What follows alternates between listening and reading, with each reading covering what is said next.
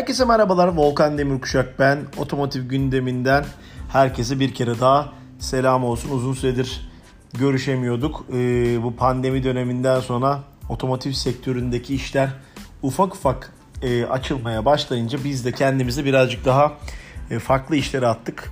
Televizyon programımız tekrar e, yayına alındı. Bu sayede de onun hatırlatmasını da yapmış olayım. E, her cumartesi TV 8.30'da e, otomotiv gündemi e, adı haricinde sürüş zamanı programıyla Yaman Yılmaz'la birlikteyiz.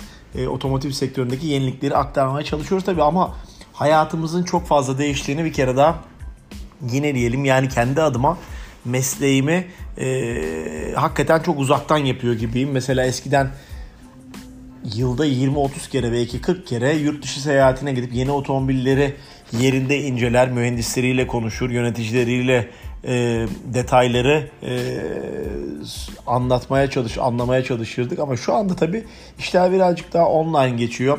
Basın toplantıları online, gittiğimiz toplantılara artık sadece Zoom üzerinden katılıyoruz. Soruları, röportajları e, genelde yazılı yapmamız gerekiyor. Yani işin biraz açıkçası bizim açımızdan keyfi kaçtı. Ee, daha çok şimdi yerli otomobiller, daha doğrusu Türkiye'de test aracı olan otomobilleri e, kullanmaya gayret ediyoruz. Bunda da tabii eskisi gibi e, elimiz rahat değil. Çünkü e, işin özü otomotiv sektörü gereğinden fazla kapı açtı herkese. Ben öyle düşünüyorum. En azından 16-17 yıllık otomotiv gazetecisi e, bu işin en azından nispeten uzun süredir e, fırınında çalışan birisi olarak şunu söyleyebilirim. Yani tabii ki lifestyle işler çok önemli ama artık sektörün gereğinden fazla açıldığına şahidim. Yani artık komedyenler, dansçılar, stand-upçılar otomotiv sektörüyle ilgili bir şeyler yapmaya çalışıyor. Yani ben kendimi şöyle düşünüyorum. Mesela şimdi ben atıyorum yarın bir e, parfüm, kozmetik veya aklınıza gelecek ev aletiyle ilgili bir şey alacak olsam bu işin uzmanına sormaz mıyım? Yani 50 tane adam var. İşte geçtiğimiz günlerde hatta programımıza konuk ettiğimiz Hazer Şef var. Ona sorarsınız. Televizyonda onlarca restoranla alakalı uzman kişi var. Damak tadına, gustosuna güvendiğiniz kişi vardır. Ona sorarsınız.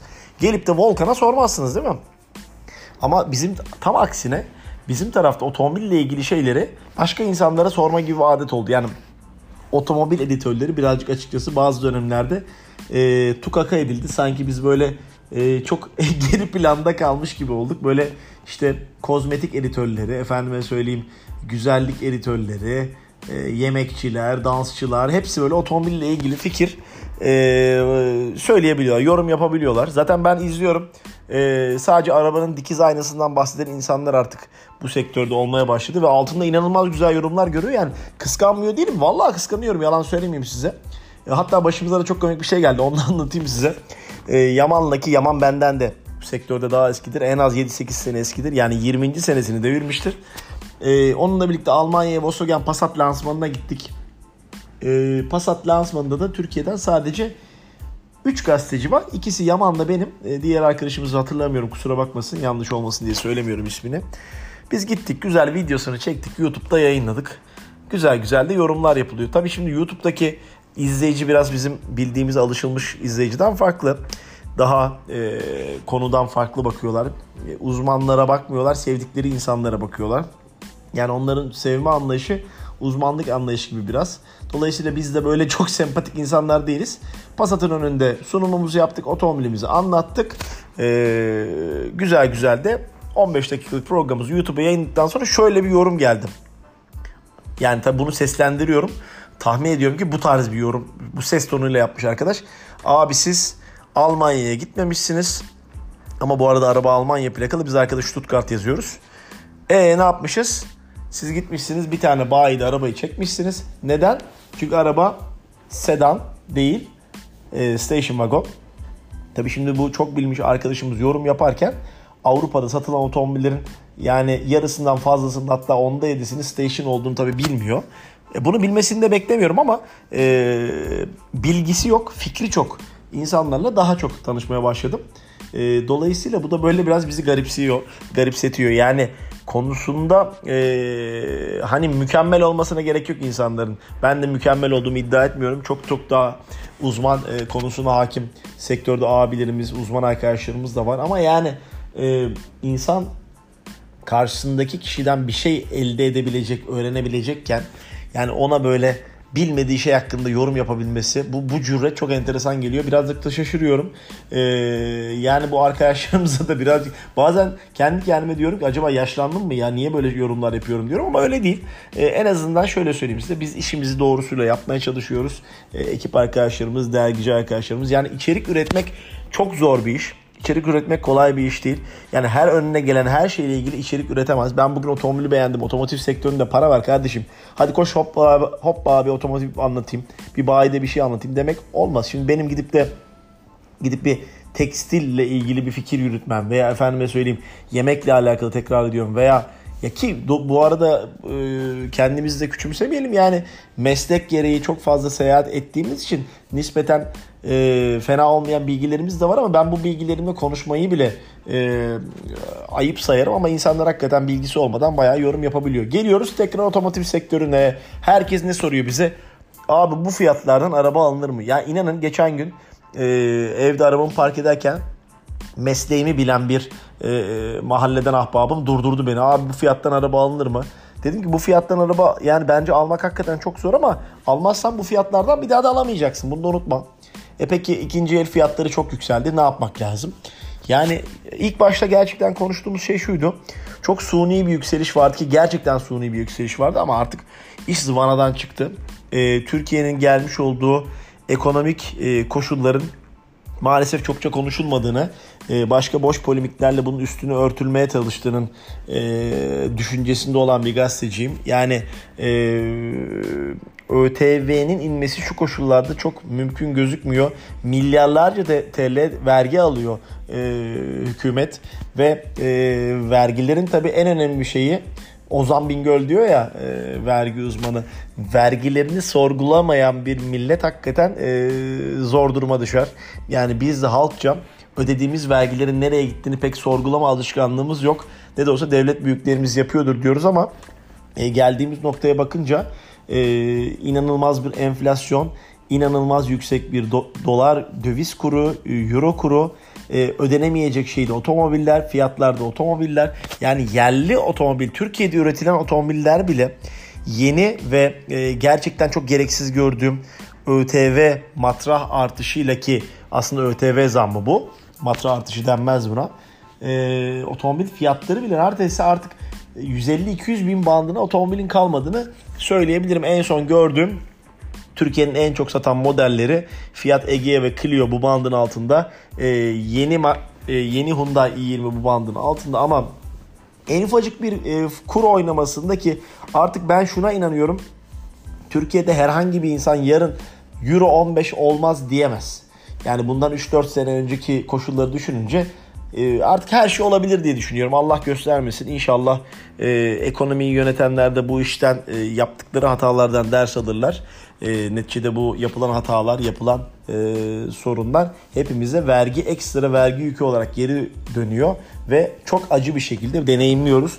Yani Almanya'da e, standart bir işte çalışan bir insanın 24 ayda, 36 ayda, 18 ayda alabildiği bir otomobili Türkiye'deki aynı isimdeki aynı insan 150 ayda, 250 ayda, 200 ayda alıyor. Yani artık rakamları afaki konuşuyorum. Daha önce bununla ilgili yazılarda yazdığım için konuşma hakkımın olduğunu rahat rahat söyleyebilirim. Kendim de çünkü bunu görüyorum.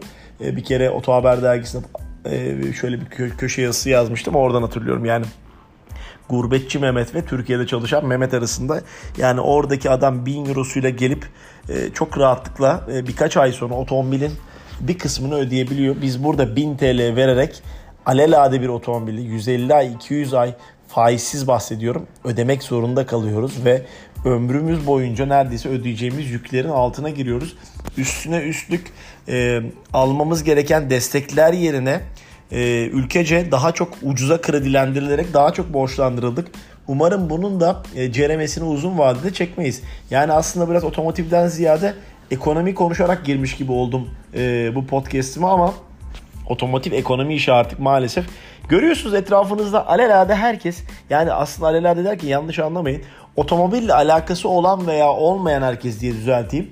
Herkes otomobil soruyor. Herkes otomobil alıyor. Pandeminin de etkisiyle insanlar izole ortamlarda seyahat etmek istiyorlar. Kimse toplu taşımaya binmek istemiyor. İmkanı olan herkes bir mobil araç almaya çalışıyor. Elektrikli skuterler, motosikletler, elektrikli motosikletler, ikinci el otomobiller, ticariler havada uçuyor ya. Geçen gün başıma gelen şeyi size söyleyeceğim. Türkiye'de üretilen ve gerçekten başarılı olduğuna inandığım Fiat Egea bayiye telefon açtığınız zaman Aralık, Ocak aylarını söylüyorlar şu anda. Biz şu anda Ekim ayının başındayız neredeyse. İnanılmaz bir süreç. E, korkutucu rakamlar.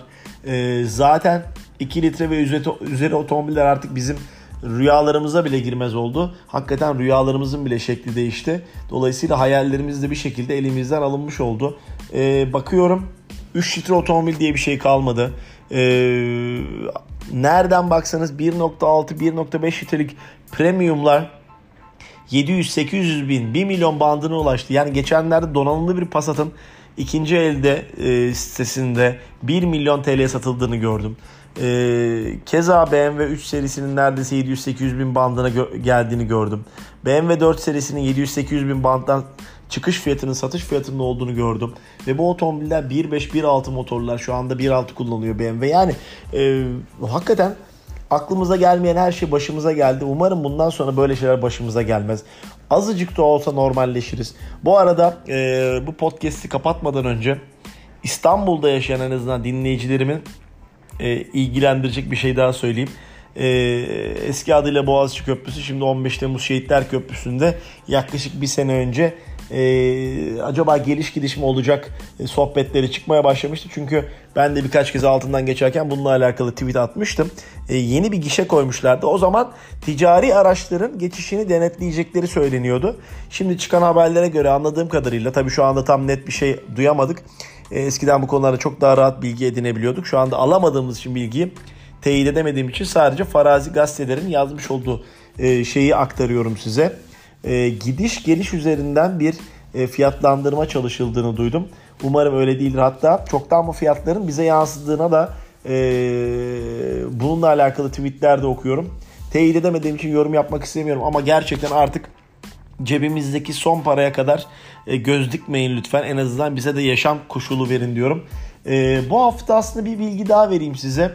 E, özellikle bazı markalar sosyal medyada sosyal sorumluluk kampanyalarına pandemi döneminde çok önem verdiler. Mesela Toyota ile ilgili küçük bir bilgi vereceğim. Toyota'nın da Start Your Impossible adlı bir e, sosyal e, sorumluluk projesi var. Herkes için spor yapabilme özgürlüğünü savunuyorlar. Hakikaten bu e, çok önemli geldi. Bu arada yine bir dipnot daha vereceğim. Özellikle pandemi döneminde çok başarılı bir iletişim e, yakaladığını ifade edeyim Toyota. Yani her gazeteciyle bir şekilde iletişimde kaldı. Bu da bizi memnun etti. Bazı markalarda gerçekten e, her şeyi unuttular. Zaten biz otomobilleri satıyoruz. Hiç kimseye ihtiyacımız yok modelindeydi. Yani unutmayın hepimiz aynı gemideyiz diye programımızı da ufaktan noktalayalım. Bundan sonra daha sık e, podcastler yapmaya devam edeceğim. Otomotiv sektörüyle alakalı lütfen soru, yorum ve görüşlerinizi bana aktarın. Ee, Instagram hesabım Volkan Demirkuşak ve Twitter hesabım Volkan Demirkuşak'ta olur da sorunuz, yorumunuz, görüşünüz olursa e, yanıtlamaya, yorum yapmaya hazırım. Çok sevgiler, hoşçakalın.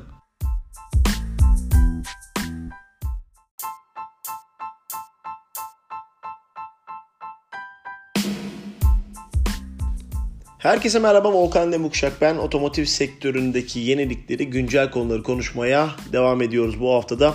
Tabi aslında bu podcast'i geçen hafta çekecektim fakat Türkiye'de e, oldukça hepimizi üzen, e, gözlerimizi yaşartan, içirimizi burkan, yüreklerimizi böyle dağlayan e, deprem hepimizi hakikaten çok yıprattı. Dolayısıyla ben de bunu çekmek istemedim.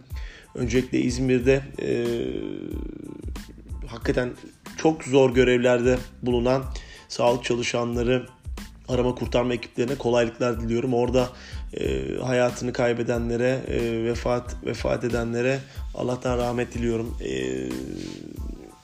yani hakikaten çok zor bir şey, çok zor bir durum. Biz Türkiye olarak maalesef bu konuda e, kurtarma konusunda iyiyiz ama kurtarmadan önceki durumlarda e, denetleme olsun, binaların yapımı olsun başarılı olmadığımız ortada 1999'dan bu yana çok ciddi deprem felaketleri gördük. Ondan öncesinde de gördük.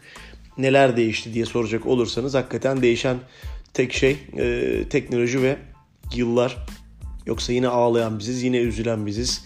Yine kaybedilen canlar bizim ülkemizden hakikaten çok zor. Dolayısıyla e, ümit ediyorum ki artık bu son olur. Birilerinin parası birilerinin cebine girecek paralar için insanlar canından olmaz diyerek e, isyanımızı dile getirip otomotiv sektörüne tekrar ana iş kolumuza dönelim. Otomotiv sektörü tabi senenin başı ile sonu arasında şu anda e, hayretler içerisinde e, geçen bir sene. Sektördeki yöneticilerden de e, bunları duyuyoruz. Hakikaten Kimse böyle bir şey beklemiyordu. Kimse otomotiv sektörünün böyle canlanabileceğini, bir anda her şeyin patlayabileceğini, dolar euro kurunun Türkiye tarihinin en olağanüstü seviyesine gelmişken bile otomobille olan talebin çok da fazla azalmadığını göreceğimiz kimse e, bunu bize bir söylese herhalde kahin ya da e, zırvalama ya deli oradan deyip e, önümüze bakıp devam ederdik ama şu anda 90 binler 80 binler aylık otomobil satışları konuşuluyor. Bu rakamlar gerçekten akıl dışı rakamlar unutulucu yani böyle rakamları görmek kolay kolay e, mümkün değildi bizler için. Hakikaten çok büyük rakamlardan bahsediyoruz. Dolayısıyla e, ikinci eldeki fiyatlar da artıyor. İkinci eldeki fiyatların artması tabii hepimizi etkiliyor. E, otomobil almak isteyenler bu pandemi neticesiyle artık toplu taşımadan vazgeçenler, kendime bütçem kadar bu otomobil almak istiyorum diyenler bile e, ipin ucunun kaçtığını görüyorlar. Yani böyle şeydir ya siz böyle koşarsınız koşarsınız bir ipi yakalamaya çalışırsınız. İp sizden daha hızlı gider. E, durum artık o. Yani euro dolar otomobil fiyatları kaçıyor. Biz kovalıyoruz ama artık yani e, insanlar harap bitap düşecek böyle seviyelerde. Yani eskinin B segmenti fiyatlarına artık e, neredeyse motosiklet alınıyor. Eskinin e, kompakt sınıfları neredeyse 300-400 bin liralar oldu. 2 litrelik otomobillerden en standartları bile 700-800 bin lirayı gördü.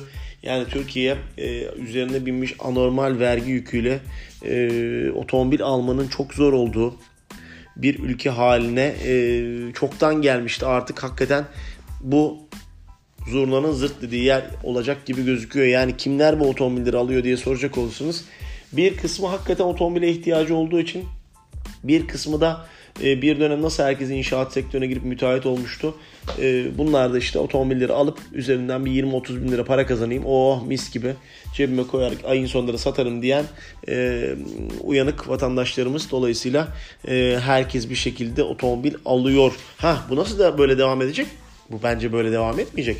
Tabi ikinci el sektöründe önemli markaların yöneticileri de ikinci eldeki fiyatların bu şekilde artabileceğini, uzun bir sürede artabileceğini öngörüyorlar, söylüyorlar. Çünkü arz talep dengesi hala bozuk. Hala eskisi kadar üretim yapılamıyor bazı yerlerde. Ee, ve talep de normale göre çok fazla. Özellikle ithal edilen markalarda otomobil bulmak çok zor. Otomobil bulduğunuz zaman da her ayın başında %1 ile 5 arası neredeyse bir zam görüyorsunuz. Otomobil fiyatlarını iyice inceleyen, detaylandıran birisi olarak bunu rahatlıkla söyleyebilirim. Her marka e, az çok demeden bir zam yapmak zorunda veya yapıyor.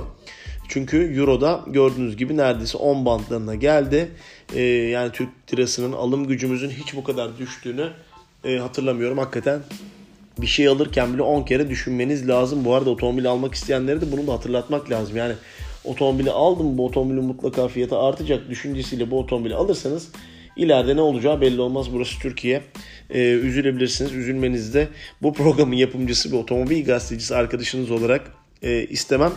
Tabi bu hafta Türkiye'de birkaç tane yenilik var ondan da bahsedeceğim. Yine Türkiye'de üretilen gurur duyduğumuz, duyduğumuz modellerden bir tanesi Hyundai i20'de artık e, caddelerde özellikle yeni arka tasarımıyla ilk bakışta diğerinden çok farklı bir şekilde gösteren kendini gösteren e, bir otomobil. E, onun haricinde yine Türkiye'de üretilen Fiat Egea ki Türkiye'nin otomobili olarak adlandırılan bir otomobil hatchback ve sedan ve station e, karoserleri vardı.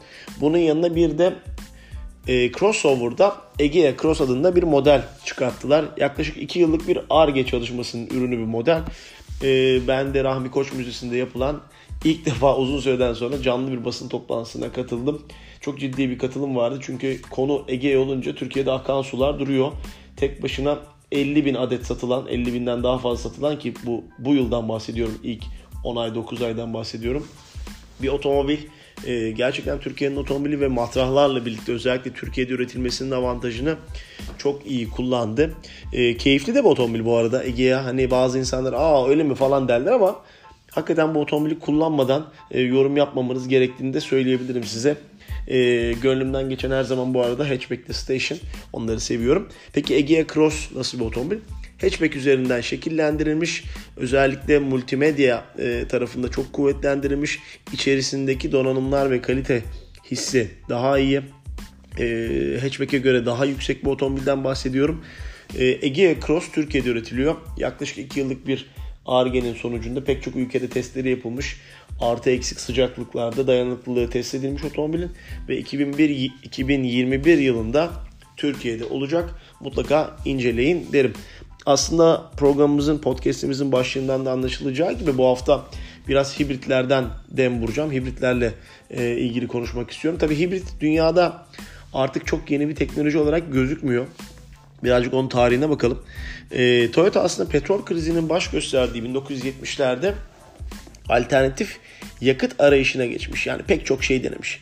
Otomobili benzin harici nasıl e, hareket ettiririm, daha ekonomik nasıl olur, daha çevirici ve teknolojik nasıl olur düşüncesiyle yola çıkmış ve uzun süre yapılan argelerin sonunda 1997 yılında çevreci ve teknolojik özellikleri dikkat çeken Toyota e, hibrit ile tanıştık.